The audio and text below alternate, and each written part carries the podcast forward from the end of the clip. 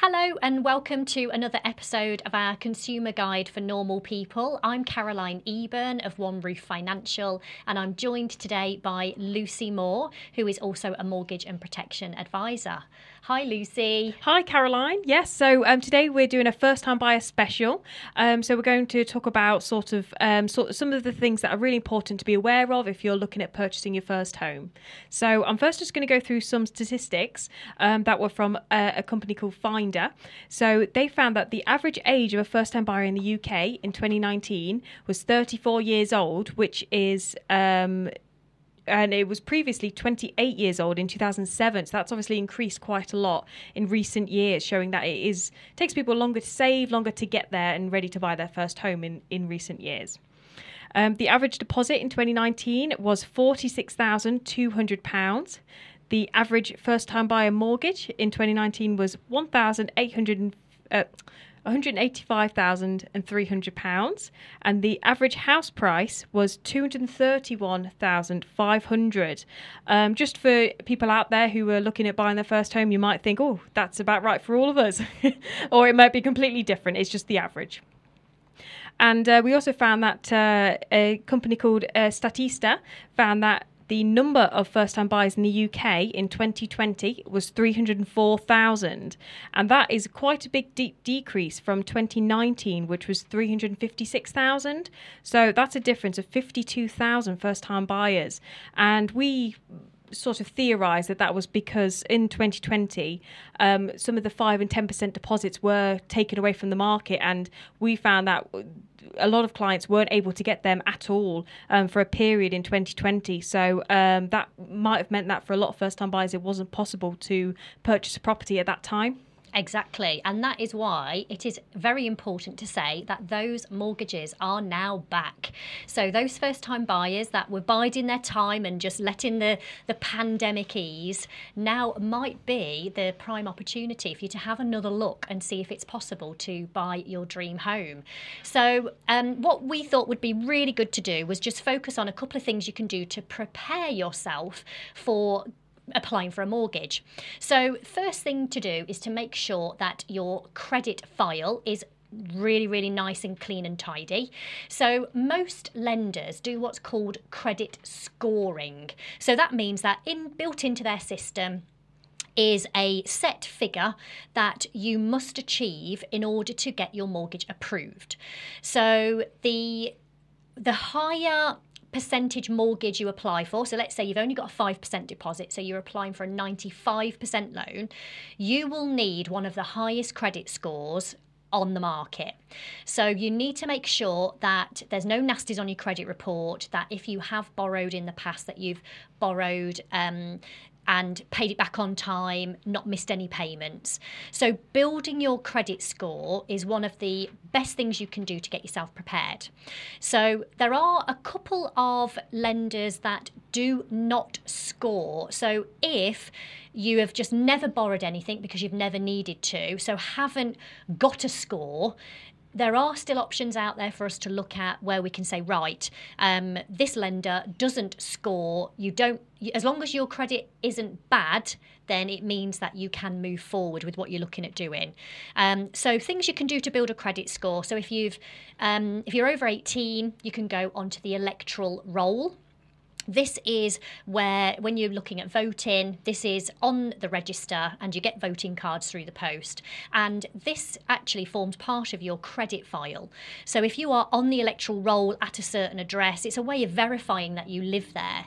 So on that, if you have been renting and moving around every kind of three, six months, you also might have a bit of a staggered address history. So what I would always say is have a look at your credit file. It tells you where each credit item is registered and just make sure you align all your addresses because the tidier and everything and if all matches if the lender can say right well they said they lived there for 3 years so why have we got another address cropping in here if you want to maximize your credit rating and get the best score you can align all your addresses get onto your electoral roll and make that record of where you live really easy to see um, I would also say if you've never had any credit at all, maybe get some. So maybe a very, very small limit credit card of just £100. And even just using it maybe once a month to buy a magazine, to buy a pint of milk, and pay it off in full. So it doesn't matter the amount you spend on the credit card, just spending on it and paying it on time, that can build your credit profile. Um, so I would say if you're finding it difficult to get credit because you haven't had credit, I would always say the best place to start is your own bank. So they if you've had a bank account with the same institution for a number of years they may already have something on their system which pre-approves you for a certain amount of credit. So i would always start there and if that's a no there are specialist credit builder credit cards that you can then apply for. Um, because sometimes having no credit is worse than having lots of credit, especially if you have lots of credit but you're managing it beautifully. So, things that show on your credit file are things like car finance, so PCP, hire purchase, personal loans. If you have your mobile phone on credit. That appears on your credit record. So there's so many free credit reports out there that you can sign up for, check out. It's amazing the information that's on there. So I would say step number 1 for definite, check out your credit file. And if you're not sure if your credit file is good enough, speak to an advisor. Speak to a mortgage advisor and say, I'm looking at getting on the property ladder. This is my credit profile do you think I've got a chance or not? Um, and then one of uh, the professionals can take a look at it and say, actually, this this looks in pretty good shape. Yeah, exactly, Caroline. And um, like you said as well, the um, less of a deposit you put down, so a 5% deposit, then your credit file is going to have to be tip top to pass all the checks with the lenders. Um, and just in regards to saving for a deposit, 5% um, is the minimum that is available currently. Um, so you need 5%, but preferably more, as then you'd get a better interest rate and hopefully a better monthly payment as well and it all ties in with the the bigger the deposit the better really. Um, and then you, your credit score doesn't have to be tip top but then it's good that it is. Um, and of course, if you are saving for a 5% deposit and um, you're sort of quite strapped for cash in that respect, then you just have to remember that when you're buying a property, there are additional fees. So there's arrangement fees with the lenders that you might not be able to add on to the loan. Uh, there's your solicitor's fees and there's possible stamp duty fees if you're purchasing over 300,000. So for first time buyers, 300,000, then you don't pay a penny stamp duty. But as soon as you go over that barrier, it's 5% of everything above 300,000. So all of those fees is something to bear in mind when you're purchasing a property. It's it's not just the deposit and then you're done. It's it there's a lot of cost involved. And um, just to sort of help you with that cost, um, often family like to uh, or, or in the, are in a position to um, give you some money towards that. And that is in the form of a gifted deposit. So they can gift you some money or all the money for a deposit. And um, as long as they do not intend to have that money back in any respect, they are gifting it and it's 100% not repayable, then that is something that can be accepted by the lender. But it's only acceptable um, if it's family. It can't be friends or, or someone that you know down the road. It has to be family. Yeah, absolutely right. Um, and family can help in so many other ways. So there are now special mortgage schemes where a family member can be like, oh, I don't want to actually give you £30,000, but I'd actually be okay to ring fence that for a short period. So there are mortgages available where the family member can say, right, I am going to put this money into a savings account that I cannot touch for it can be five years.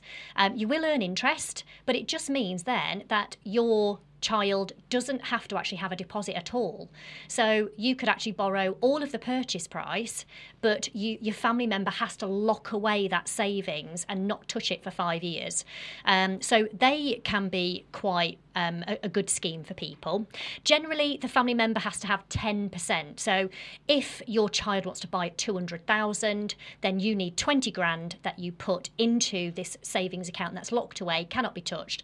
But at the end of that period, so if it's five years, you get that money back plus interest.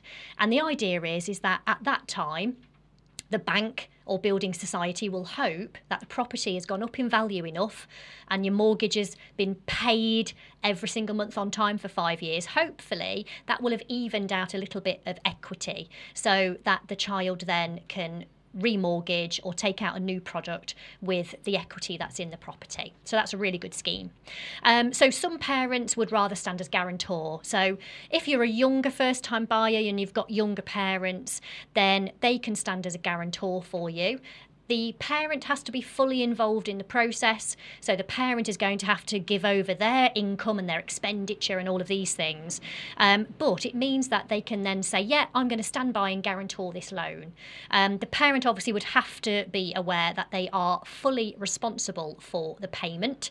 So if the child gets made redundant, can't afford to pay the payment, they can't say, oh, well, I only guaranteed a small part. You are guaranteeing the whole amount. So if you're guaranteeing a £700 payment, you've got to hand over that full £700 payment.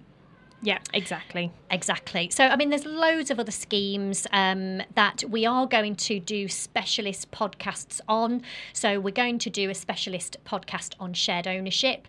They can be a fantastic way of getting onto the ladder um, if you are have a small deposit and lower earnings. That's where you only buy a percentage of the house, so say 50% of the house, and you rent the other 50. So we're going to do a specialist podcast on that. Um, first time buyers also still have access to the Help to Buy equity loan scheme, which is where you can actually borrow um, some extra deposit, interest free, for five years. Um, so again, we're going to do a specialist podcast on that.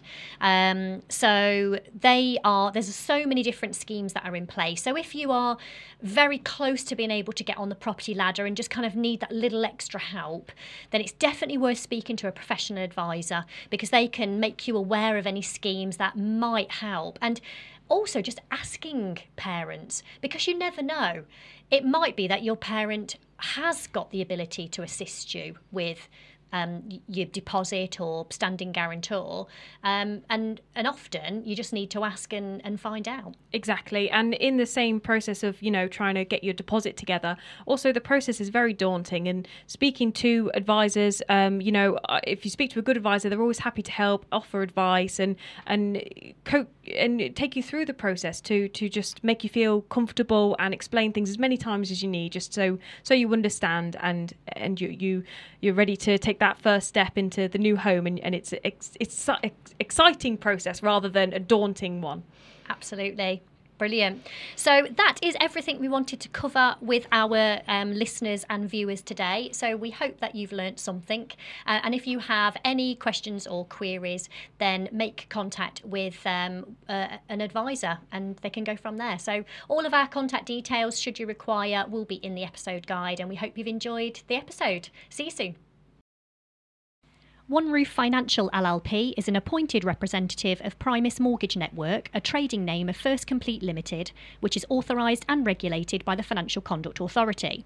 Your home may be repossessed if you do not keep up repayments on your mortgage.